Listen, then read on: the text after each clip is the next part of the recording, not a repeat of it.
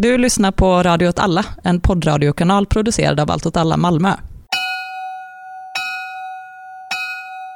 Välkomna tillbaka till del två av vår intervjuserie med en person som stridit för YPG.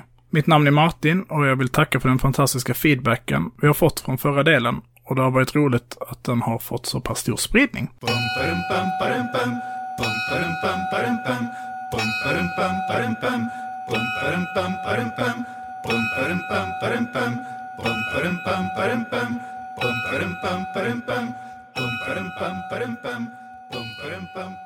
När första delen slutade så hade du precis beskrivit din första stridserfarenhet.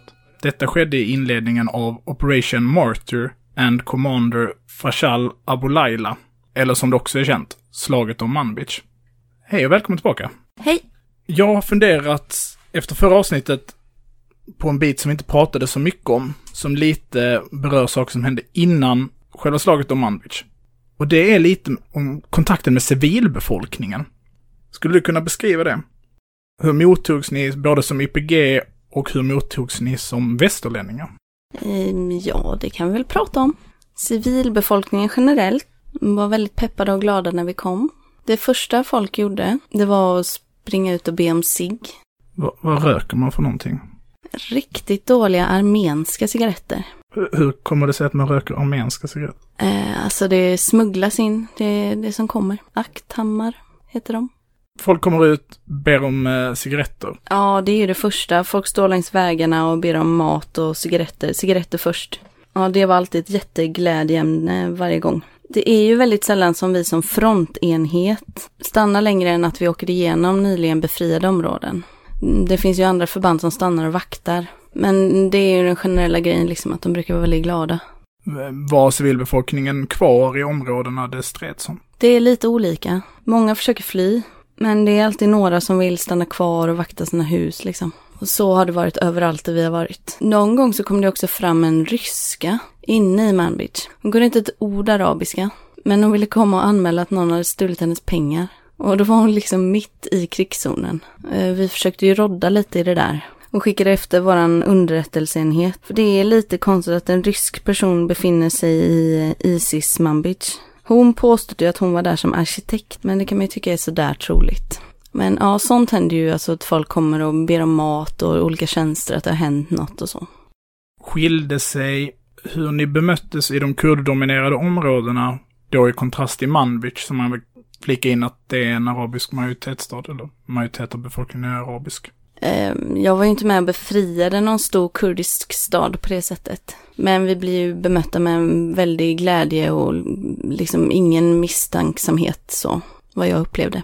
När Manbij befrias så har ju precis eh, ni fått ett nytt namn. Precis. SDF. Ja, det stämmer. Syriens demokratiska styrkor är väl den bästa översättningen. Kan du berätta lite om hur går det till? Vad, vad, är, vad får ni för information? För det måste ju ske en ganska stor förändring när det här namnet byts. Ja, man kan tro det. Eh, Men det som hände var att när vi lastade upp i bilarna för att åka liksom från vår bas till Manbij-operationen var att alla YPG-flaggor och patchar skulle lämnas in så fick vi SDF-flaggor. Det var typ det. Så de hade liksom skickat dem på tryckeri och så. Och hade dem redo på något sätt att bara, nej men nu har det här hänt, nu får vi byta namn. För bakgrunden till detta kan man väl säga att det handlar, den rebrandingen handlar väl till stor del om att blidka, handlar till stor del om att försöka blidka Turkiet och för att typ påverka inhemsk politik i USA. Delvis. Jag skulle också säga att det var en naturlig utveckling. För att det var ju inte bara IPG utan flera andra lokala miliser som eh, var en del av oss så att säga. Det fanns liksom inget bra paraplybegrepp på hela alltet. Så det här var väl på ett sätt en naturlig utveckling av det. Men absolut också ett väldigt västvänligt namn och allt det.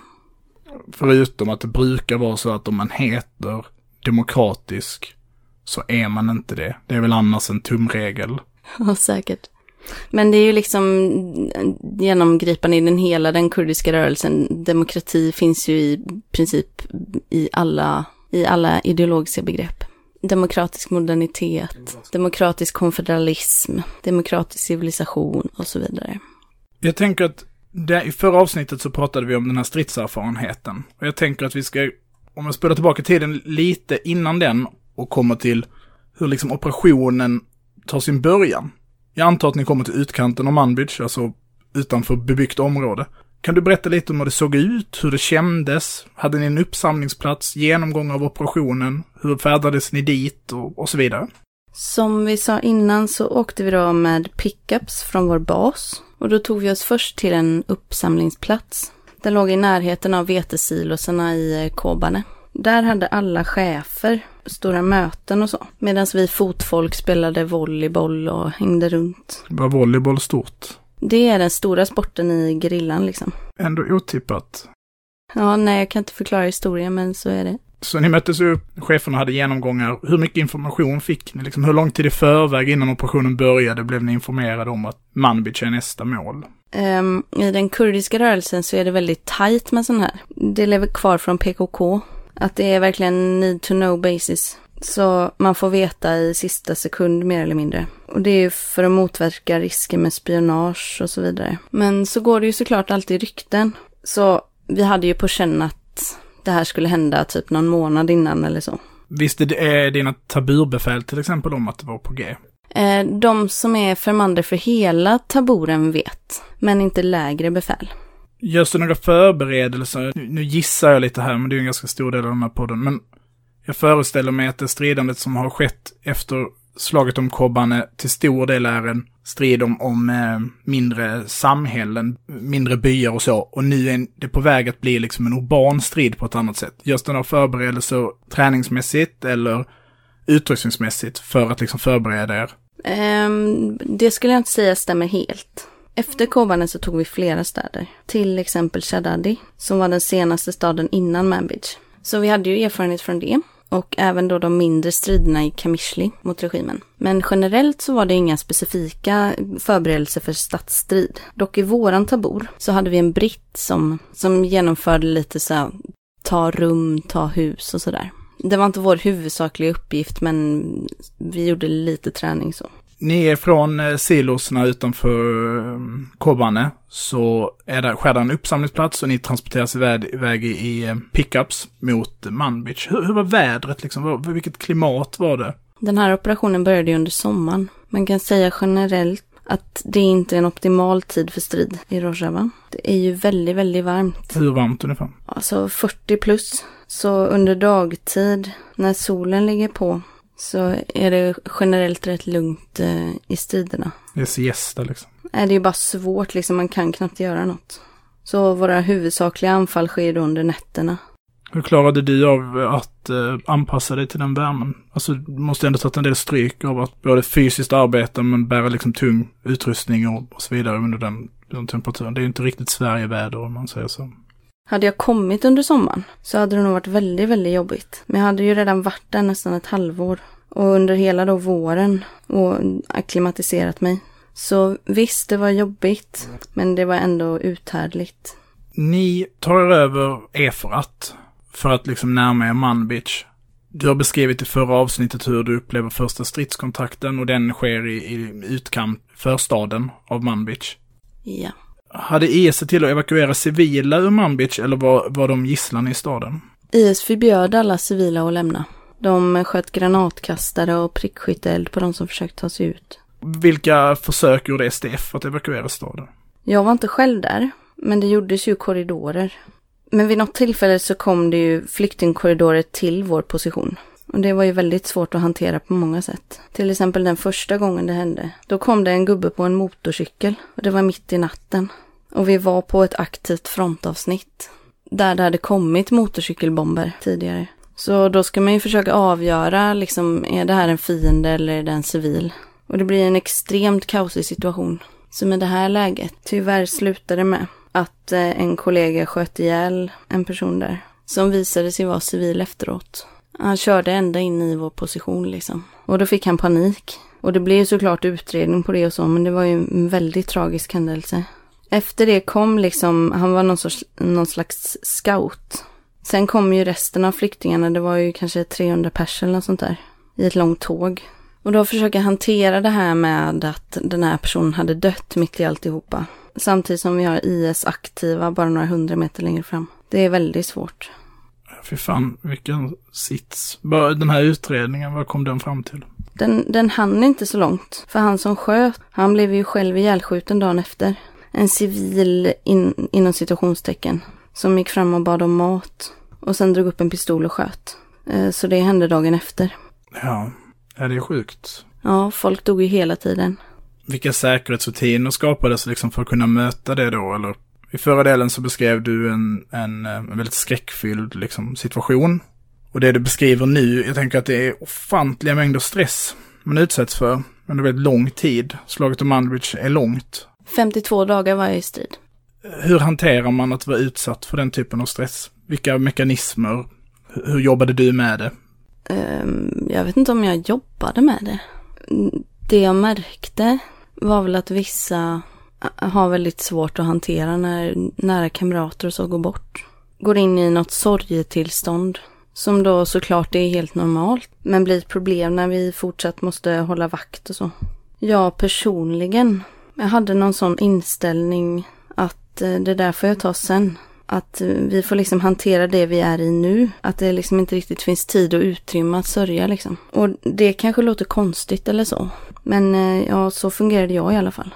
Fanns det några strukturer i eh, SDF för att eh, hantera den typen av eh, psykiskt tillstånd? Eller hur man ska beskriva det?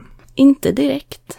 Ja, nej, det är ju liksom kamrater och så som man pratar med och har, och har den grejen med. Och sen så efter operationen. Så i alla fall vi i vårt tabor hade som en sån grej att åka till gravarna efter avslutat, efter avslutad operation. Och så gemensamt åka dit liksom. Visst finns det en gemensam, eh, alltså det finns en specifik eh, begravningsplats? Det finns flera, Så- Soldatkyrkogårdar då så att säga. precis.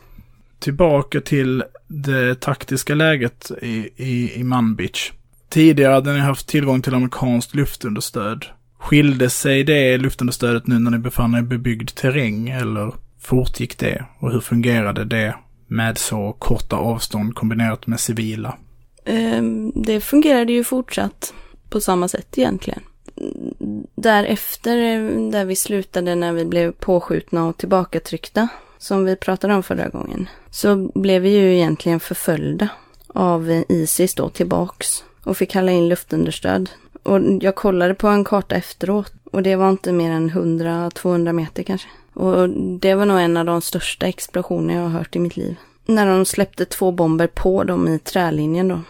Ja, 100-200 meter från vårt hus. Det slog splitter i den här tanken för vatten uppe på taket. Ja, men ja, det var ju det som behövdes liksom. Och sen dagen efter eh, så blev ju den positionen attackerad igen. Vi hade fyra stycken kamrater som dog. Och då kallade vi in de här A10 som eh, sköt flera stycken med sådana 30 millimeters. Som, som sköt flera runder mot den här byggnaden där eh, Isis eh, satt då. Och sen den natten efter det, så när jag stod vakt, så såg jag ju de här AC-130, alltså transportplan med stora kanoner på, som eh, cirkulerade och sköt ner på Isis-mål i stan. Så det fanns ju egentligen alla varianter av luftunderstöd. Såg inga helikoptrar dock. Och så vet jag ju också att civila dog ju i de här bombningarna. Men ja, det användes under operationen. Så sprängkapslar, eh, A10 Warthog, AC-130. Det är verkligen hela registret av, eh, av amerikansk luftherravälde. Hade man kunnat ta Manbitch utan det luftunderstödet? Det var svårt att säga. Men det var ju några gånger där vi var riktigt illa ute, även med luftunderstödet. Isis lyckades ju skära av vår väg tillbaks till Efrat. Så i princip så var vi inringade. Hur, många då, så när det säger ni? Var det liksom hela den anfallande styrkan eller är ett väderstrecksanfall så att säga den, den, det brohuvudet ni var in i staden eller vilka var det som var avskurna? I princip allihopa. Det fanns ju vägar runt. Men eh, alla rimliga reträttvägar var, var ju i princip avskurna. Och det var trots amerikanskt amerikansk luftunderstöd. Hur- ska de av er då? Om vi stannar upp i den här, den här händelsen, för jag tror inte den är helt eh, känd. N- när, eh, när sker detta? Hur långt in i operationen sker det? Eh, jag minns inte exakt, mm, men det är i början. Jag vet att det är en natt jag vaknar av att det skjuts för jävla mycket. Och det är liksom på fel sida av oss. På natten så ser man Kobane, liksom ljusen från Kobane. Och det sköts ifrån den riktningen. Som var liksom vår väg tillbaks till våra territorier. Vi fick inte veta så mycket den natten, men dagen efter så fick vi information om att Isis hade tagit M4 och också skurit av några av de byarna vi hade tagit tidigare. Ja, typ så. Men när man hamnar i det läget att man är avskuren, och det här måste vara något du har tänkt på tidigare, men, men risken att bli tillfångatagen av IS. Så att ge upp kan ju inte riktigt varit ett alternativ. Hur förhöll man sig till rädslan för att bli, det är ju skillnad lite på att bli skjuten och kanske bli torterad och sen dö på ett fruktansvärt sätt genom att liksom eldas upp eller få huvudet avhugget eller vad det nu kan vara. Ja, det är ju någonting vi pratade om mycket. Och i princip alla hade någon slags väg ut, inom citationstecken. Många kurdiska soldater har en kula fastsatt på geväret. Som är liksom den sista kulan, vägen ut om det är så. Och jag hade en tysk handgranat som jag var hyfsat säker på fungerade. Och de ryska jag kastade fungerade ju typ inga. Så jag hade den som sista väg ut och förhoppningsvis ta med några stycken då. Från Isis såklart. Ja, det hade varit konstigt annars. Nu pågår ju, nu är vi liksom någonstans i det här, slaget om Manbij är i full gång. Ni har brutit er in, ni har kommit en bit in, in i staden. För en lyssnare skulle du kunna beskriva på något sätt, hur såg liksom en dag ut? För det tänker jag är väldigt svårt att föreställa sig. Ja, det är lite olika. Det finns perioder rent tekniskt då, där man antingen är på operationen, alltså i fronten, eller så ska man då kunna vara tillbaka och ha vila. Hur länge förväntades man befinna sig på fronten innan man eh, togs ur så man skulle vila? Är det dagar liksom, eller? Ja, cirka en vecka. Men det där hölls ju inte liksom. Vi hade så stora förluster, så vi kunde liksom inte rotera tillbaks. Och det var också när vi snackar vila då, så är det ju kanske bara en kilometer bakom fronten. Och jag vet ju en gång då när vi vilade inom citationstecken så blev ju vår grannbas, där det också liksom var vila då, attackerad. Bara några hundra meter längre ner. Så den där vilan blev ju också tristess mycket. Jag vet, vi, jag tror det var, vi tittade på eh, Batman vs Superman. På sånt riktigt hackigt internet. Så det var ju kul. Gillar du den? Hur många AKM får den av fem möjliga? Nej, alltså inte så. En, två, Ja, det är ingen vidare. Det är inte en recension man vill ha. Men om vi tänker en dag när ni är på stridsavsnitt. Vi kan börja vid klockan åtta på morgonen. Vad gör man då? Eh, vi som prickskyttar agerar lite självständigt. Så. så som det blev lite längre fram så var vi med en turkisk enhet som heter Bög. Uh, det är ju lite kul så tror jag. Ja, det, det, jag brukar ranka det som bästa terrorklassade gruppen. För visst är det, det är ett uh, turkiskt kommunistpartis väpnade grenar. Precis. Och det andra är MKLP som också är stora. Heter de så? Man brukar kalla dem Mellikeppe. Det är liksom på turkiska. Så jag vet inte vad man skulle, men ja, Mellikeppe. Skilde sig eh, bög på något sätt från er, eh, ert sätt att vara organiserade? Eh, militärt så var vi väldigt lika. Men de hade en väldigt erfaren ledare som hette Mehmet Yoldash. Han var väldigt lätt att arbeta med. Och i deras enheter så har man inte den här uppdelningen mellan kvinnlig och manlig tabor. Så de var blandade då. Ja, typ så. Hade de internationella av sig? Ja, de hade en internationell tabor som kallas IFB, International Freedom Battalion. Som är tillsammans med Mellikeppe och eh, Tikko, som är en annan grupp då. Så IFB tänker jag att det är ganska många som känner till. De eh, har ganska, varit ganska aktiva på sociala medier och så. Det är bög, Mellikeppe och Tikkos internationella tabur. Precis. Spännande. Dagen. Tillbaka till dagen. Ja, men det som hände då. När vi liksom blir mer eller mindre tilldelade till den taburen längre fram. Vi var med dem, jag vet inte, flera veckor kanske.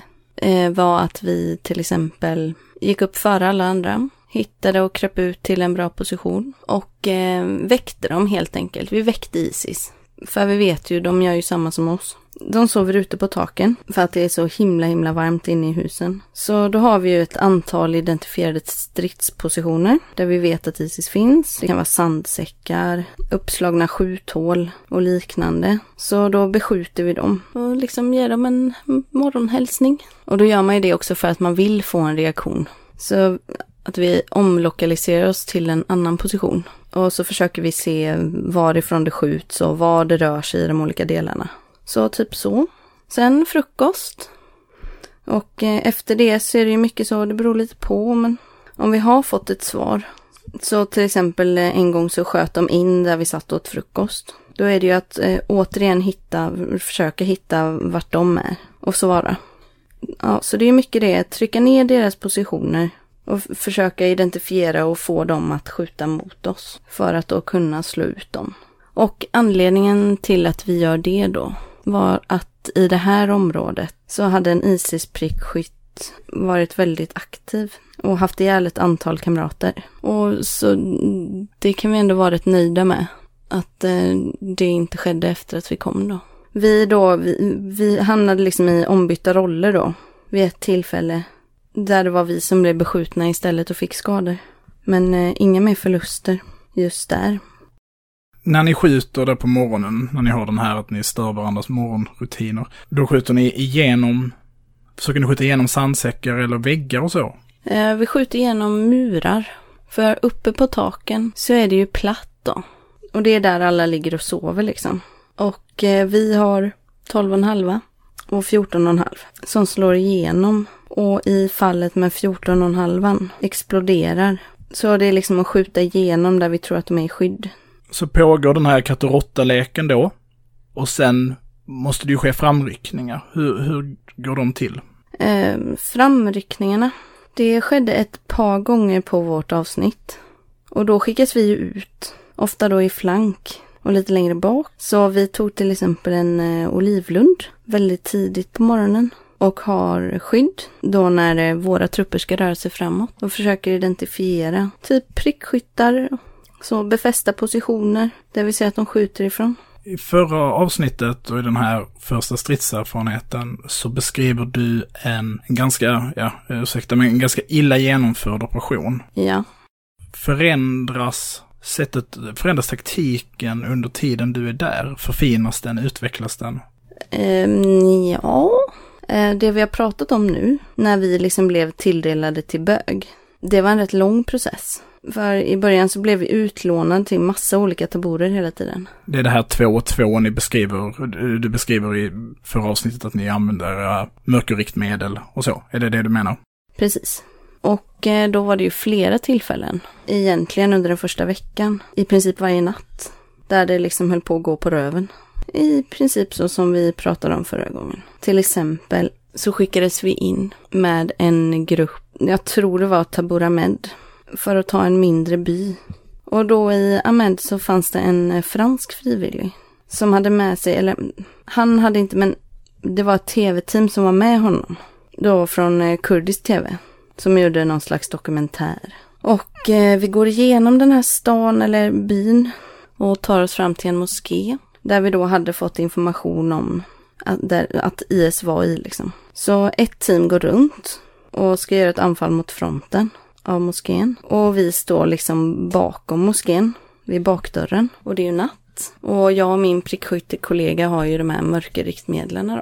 Och då ser jag att den här kameramannen har på liksom sin IR-lampa på kameran. Vilket alla andra med mörkerriktmedel också ser. Det är i princip som att stå och vifta med en stor ficklampa i mörkret. Och vi är ju då 10-20-tal meter från Isis position. Och vi vet att de har mörkerriktmedel också. Så jag blev ju rätt putt försöker förklara för honom varför det är dåligt, försöker få honom att stänga av det. En lång diskussion som slutar med att Soran till sist får han att stänga av den liksom. Så då återgår det till normalsituationen igen då om man säger så. Och lite senare då så kommer ju den här frontgruppen och anfaller in, kastar in handgranater, men möts av en jättelång eh, kulsprutesalva.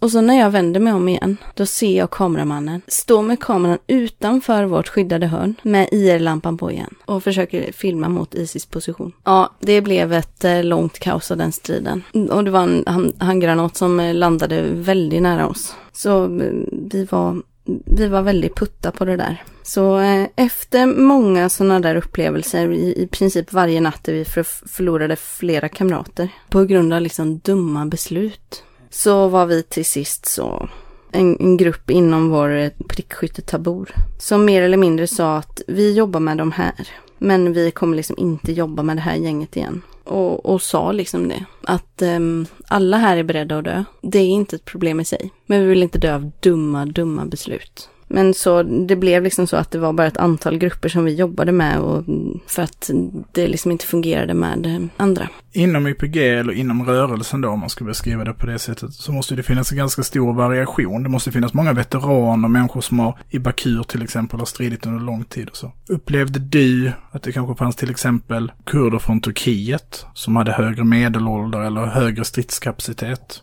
Förstår du vad jag menar? Ja, absolut. Och så är det ju. Och eh, mycket av de här inom citationstecken dumma besluten var ju också, var ju också på grund av ungdom liksom. Under ett, ett års tid ungefär så hade ju medelåldern eh, gått från typ 26 ner till 18 för att vi förlorar så många liksom. Och då är det ju problem för folk kommer ju ut utan erfarenhet och också den här ungdomliga, jag klarar allt som är en farlig kombination. Och där ska vi också säga att eh, medan man i civilt liv alltid liksom får lära sig av sina misstag. Att det, det är liksom en naturlig process att man provar och gör fel och så lär man sig och så vidare. Det funkar ju inte riktigt så i strid. Gör man fel en gång så kan det ju också vara den enda gången. Mm. Vilket det var liksom för många kamrater. I Röda armén pratar man ofta om att de hade en hjältekult. Och, och att eh till exempel i boken Stalingrad-protokollen så beskriver de hur, hur hjältekulten skapar vissa problem och löser andra. Jag skulle hävda att det finns en martyrkult i den kurdiska rörelsen.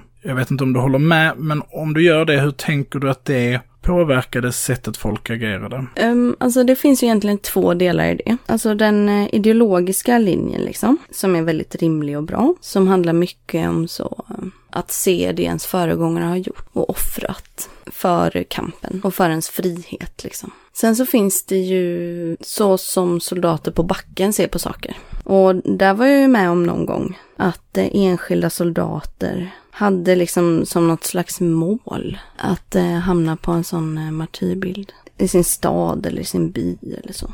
Men eh, kamraterna var ju alltid väldigt kritiska till det. Det är ju inte alls den linjen som är i rörelsen. Så även om den finns så är det ju någonting som eh, ideologiskt motarbetas. Eller man försöker i alla fall motarbeta det. Ur västligt perspektiv så tänker man på IS och kanske hela den syriska konflikten och kanske hela konflikten i Mellanöstern som är ett religionskrig. I detta så separeras oftast den kurdiska rörelsen från muslimerna. Hur upplevde du vardaglig religion bland SDF? Ja, alltså det är ju olika det där. Men absolut, det finns ju många troende i SDF med. Och även i min tabor fanns det det. Och då var det väl bara muslimer jag hade i min tabor. Så det är ju det vanliga, så be på morgonen och sånt. Men i min tabor så var det ju inte en del av taborens eh, arbete om man säger så. Men det finns ju specifika taborer som är för religiösa minoriteter. Som syriakerna till exempel och eller syrianerna då. MFS. Just det. Så de har ju egna självförsvarsstyrkor som står under deras kontroll. Och där kan man ju tänka mig då att eh, religionen är integrerad mer på ett annat sätt liksom. Jag såg en film eh, från eh, när Operation Fredsfontän precis hade dragit igång, alltså Turkiets invasion av Rojava drog igång. Hur MFS skickade iväg några taburer upp för att skydda Serekanin. Serekanin? Med så kors tatuerade i ansiktet och, och så. Efter Manbij så var det ju meningen att operationen skulle fortsätta västerut. Och i förlängningen befria Al-Bab och, och vidare knyta ihop de två kantonerna, Afrin och Rojava. Det blev ju inte riktigt så, för den turkiska operationen Efrats sköld han först. De slår ju in som en kil norrifrån och eh, rusar för att eh, ta Al-Bab från eh, IS. I det läget, hur gick diskussionerna angående en eventuell direktkonfrontation med den turkiska armén och deras legosoldater? Det var en aktiv diskussion. Så som jag minns det så var det så att vi västerlänningar inte skulle hamna i front mot Turkiet. Eller om det var så att vi tillfrågades om vi inte ville det liksom. För då vad det kan få för konsekvenser med eh, länder som har NATO-medlemskap till exempel. Men eh, ja, vi var inte i de frontavsnitten i alla fall. För det var ju lite så, det var bland annat någon turkisk vagn som blev utskjuten och så. Men där var vi inte i alla fall. Nej, just det, de närmade sig eh, de kurdiska frontlinjerna så förlorar de någon är det väl en M60 eller är det en Leopard 2? Även syriska armén eh, gör ju en, en, ett försök att ta Al-Bab eller försöka eh, hinna före Turkiet. Och de gjorde också ett försök att ta Manbij eller ta sig upp mot Manbij. Det blev ju en liten land grab där kan man säga. Där liksom nya frontlinjer skulle etableras i vakuumet som uppstod av, av att IS skar av och förintades på de avsnitten. Hur såg diskussionerna runt att eventuellt möta syriska armén? Jag tror aldrig att den diskussionen var uppe. Alltså som att vi såg ett scenario där vi skulle hamna i strid liksom. För då skulle vi också haft USAs luftunderstöd med oss. Men eh, jag minns inte att det var en diskussion faktiskt. Nej, det var kanske mer ordnat mellan syriska armén och SDF. Det skedde ju, jag minns den här perioden för jag följde det noga då, hur man såg att landet delades upp ganska tydligt. Och då kommer vi osökt in på en av de sista frågorna jag har, som kanske är en av de känsligare och som jag vet är en, en fråga som folk ofta inte riktigt vill ta i. Jag tänker att det har varit spännande, du är en väldigt klok person och jag tänker att många människor som identifierar sig med de eh, åsikter som SDF och, och PYD ger uttryck för och har säkert fått det här frågan kastad på sig från andra vänstermänniskor. Det går inte att komma bort ifrån att PYD och SDF har blivit en central spelare i en mycket större geopolitisk konflikt i Mellanöstern. Och det går inte heller att komma ifrån att SDF och PYD i förlängningen direkt eller indirekt har agerat för amerikanska intressen. Hur tänker du runt det? Ja, alltså någonstans så är det ju någon sorts eh, real, realpolitik, eller man ska säga, som jag ju personligen hatar. Men eh, just här så tycker jag ändå att eh, administrationen i Rojava har balanserat och spelat ut sidor mot varandra på ett så bra sätt som jag kan tänka mig att man kan. Man har ju tagit hjälp av eh, USAs flyg bland annat då. Och det är ju någonting som har varit avgörande på många sätt. Men man har ju inte gett USA politisk makt, oljekällor eller något annat även om nu USA pratar om olja hit och dit, så är det ju inga amerikanska bolag nu som, där nu som tar oljan från folket. Utan det är ju två intressen som har sammanfallit mellan två grupper som normalt sett skulle varit fiender. Och rörelsen är ju också väldigt medvetna om, speciellt nu efter senaste, men också sedan tidigare, att USA inte är en vän som kommer stanna. Och inte vän egentligen alls. Och rörelsens idé har ju hela tiden varit att de måste liksom komma fram till någon sorts kompromiss med Damaskus. Där man kan ha ett eh, autonomt styre inom Syrien liksom. Och, och det kan man ju säga att ideologin här har liksom alltid sagt att det aldrig handlat om att bryta sig ur Syrien. Utan det är snarare liksom som olika schackpjäser som man ställer upp för att få situationen dit man vill. Och, och, det kan man ju på ett, såklart på ett principiellt plan ha massa åsikter om. Men jag skulle ju säga att de ändå inte offrat så många saker för att komma väldigt långt. Och jag tänker att det är väl lite så man får förhålla sig till politik. Alltså vill man uppnå något så kommer det vara de här svåra avvägningarna och, och vara smutsigt liksom. Personligen så tycker jag ändå att de har, de har landat bra i det här. Ja. Mm. Kan du beskriva hur det går till när du lämnar? Och vilka val du tar i den situationen. Du roterar ut, du blir civilist igen. Kan du berätta? Eh, ja, eh, det var i princip då min tid hade gått ut och Manbidge-operationen var då i princip helt klar. Det som skulle hända i det läget är att vi åker tillbaks till vår bas, vilar, tränar, liksom har hela den fasen. Och det är i princip någonting som alla jag känner och som jag har haft någonting att göra med där nere avskyr. Det blir en sån himla stor kontrast mellan liksom det här väldigt aktiva stridandet och, och tristessen som eh, kommer då på basen liksom. Och var kvar då ett halvår till. I princip, det brukar ju vara operationer med eh, i princip ett halvårs mellanrum. Och det kände jag inte var ett val. Samtidigt som jag hade saker jag behövde göra hemma. Så jag valde att avsluta där. Så då lämnar man in sina grejer, åker tillbaks till akademin där man utbildades. Får lite så briefingmöte med chefer, utvärdering och lite sånt. Och sen så smugglas man ut igen. Då gick du från ett liv som var direkt livsfarligt, både för dig och för eventuella fiender, i en av världens största krigshärdar vid tidpunkten. Det är väl i princip Jemen som konkurrerar. Och du sätter dig på ett flyg tillbaka till Sverige, till en värld som inte alls kan relatera till de saker du har varit med om. Hade du någon ritual från att gå från det livet till det livet du sen skulle leva i Sverige? Eller vilka konflikter uppstod mellan de två världarna? Det är ju nog något som eh, pågår än. Mm, den här känslan av att eh, varje sekund, varje dag, allting handlar om någonting, betyder något. Det märks väldigt tydligt när man kommer tillbaks. Att eh, det livet man lever här, det känns väldigt tomt och meningslöst. Så de här vanliga grejerna, att jobba och gå ut och dricka öl på helgen och så vidare, det bara känns tomt. Ja, så det är mycket det. Sen har du ju också, det är ju väldigt stor kontrast i, i perspektiven. Någonting jag lärde mig där nere väldigt snabbt var liksom att man inte kan planera för framtiden på något sätt med sina vänner och så. Är det något man vill säga eller någonting man vill göra så måste man liksom göra det nu direkt. För imorgon så kanske vi inte är här. Antingen är den personen död eller så är man på olika områden och har flyttats.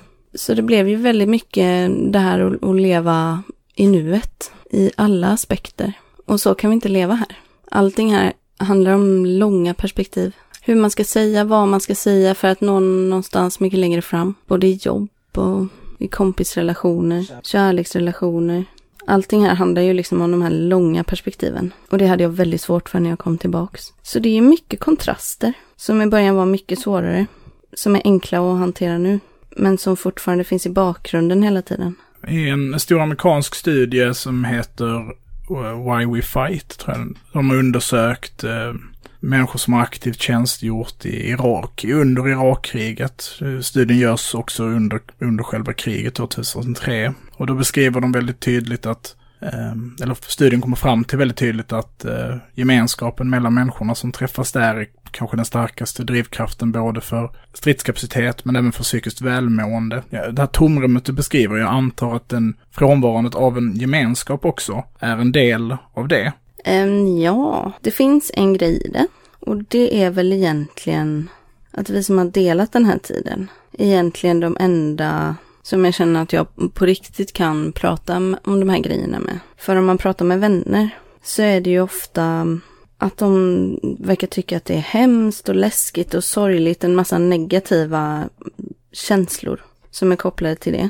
Medan när man pratar med kamrater som man har delat tiden med så är det också det sorgliga såklart. Men också allt det roliga och allt det fina. Och komma ihåg liksom de här feta grejerna som man gjorde med de här människorna som inte finns kvar längre. Och man skrattar mycket och har kul också. Det saknar man med eh, folk som inte har eh, levt i det riktigt. Upplever du att folk har velat eh, liksom göra det mer sårbar eller sjuklig? Förstår du hur jag menar? Att man liksom har, nu har du varit med om det här, du borde bära på trauma, du borde må på det här sättet eller projicering helt enkelt av idéer om, om ditt mående. Ja, ja, absolut.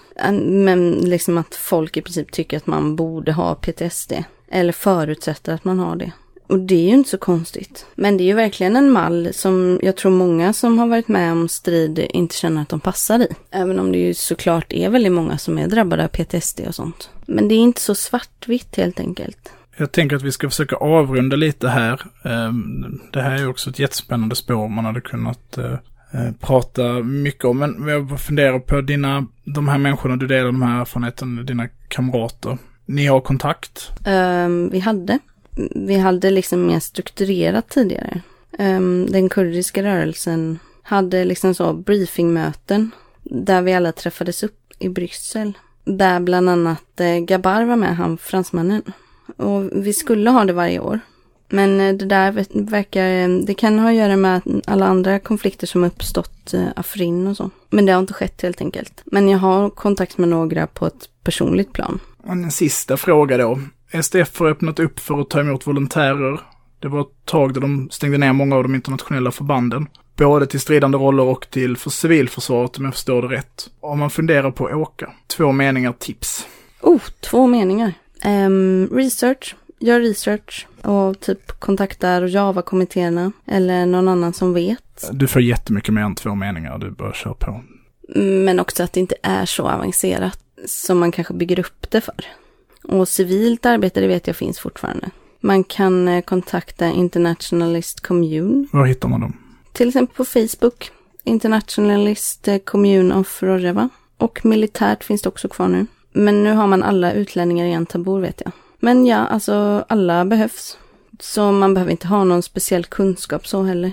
Och det ska man ju också vara medveten om. Att eh, egentligen så klarar ju sig Rojava.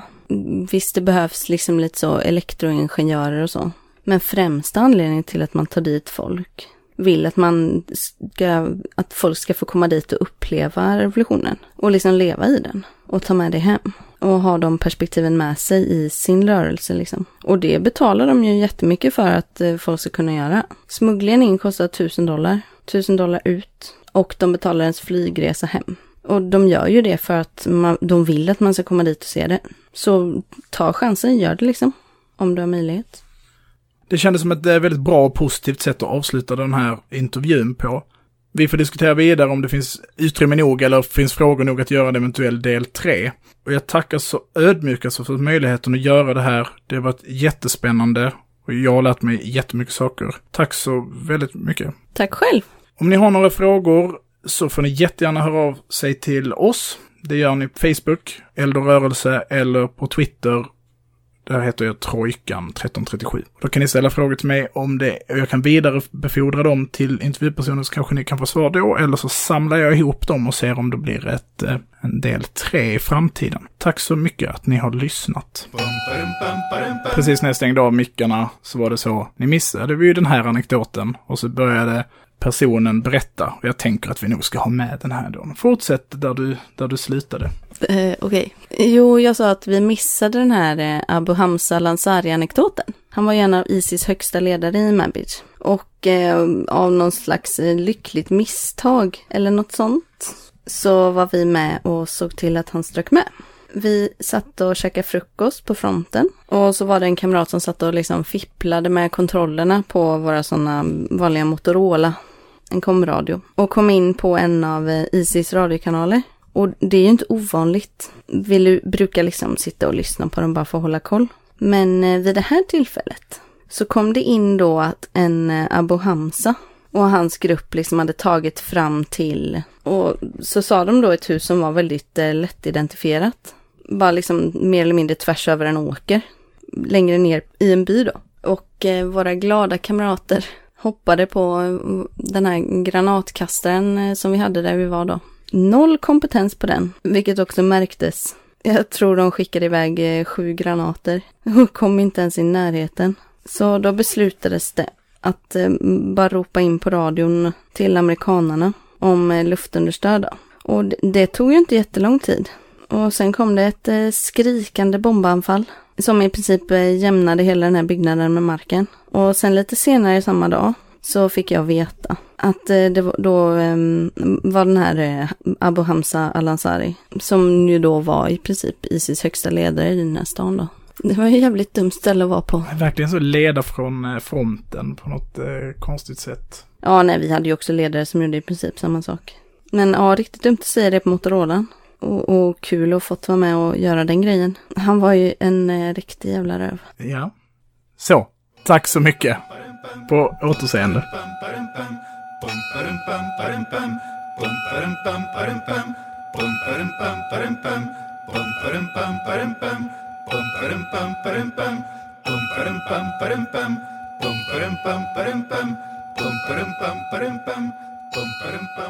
Bum